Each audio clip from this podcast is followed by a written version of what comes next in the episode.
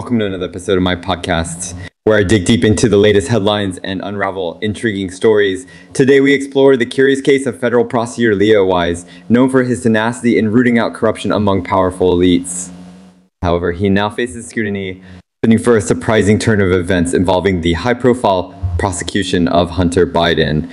Uh, join me as I delve into the complexities of this legal drama. Segment one the Hunter Biden case hosts in an apparent twist of fate.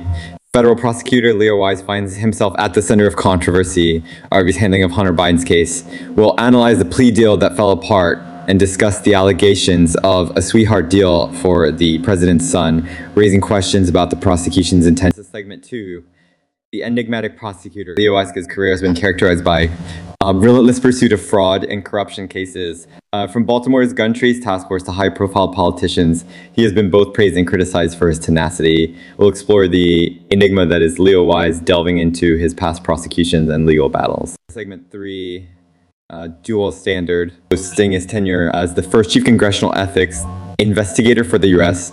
Um, House of Representatives Wise faced criticism and accusations of unfair targeting by the Congressional Black Caucus. We'll examine the controversies surrounding his past investigations and how they relate to his current high-profile case. As I conclude this episode of my podcast, um, the saga surrounding Leo Wise and Hunter Biden continues to captivate the nation. Questions about prosecutorial discretion, political influence, and justice for all linger in the air. We'll keep a close eye on how this story unfolds and its potential impact on the legal landscape. Don't forget to subscribe to my on your favorite platform to stay informed and join me for more thought provoking discussions on the latest headlines.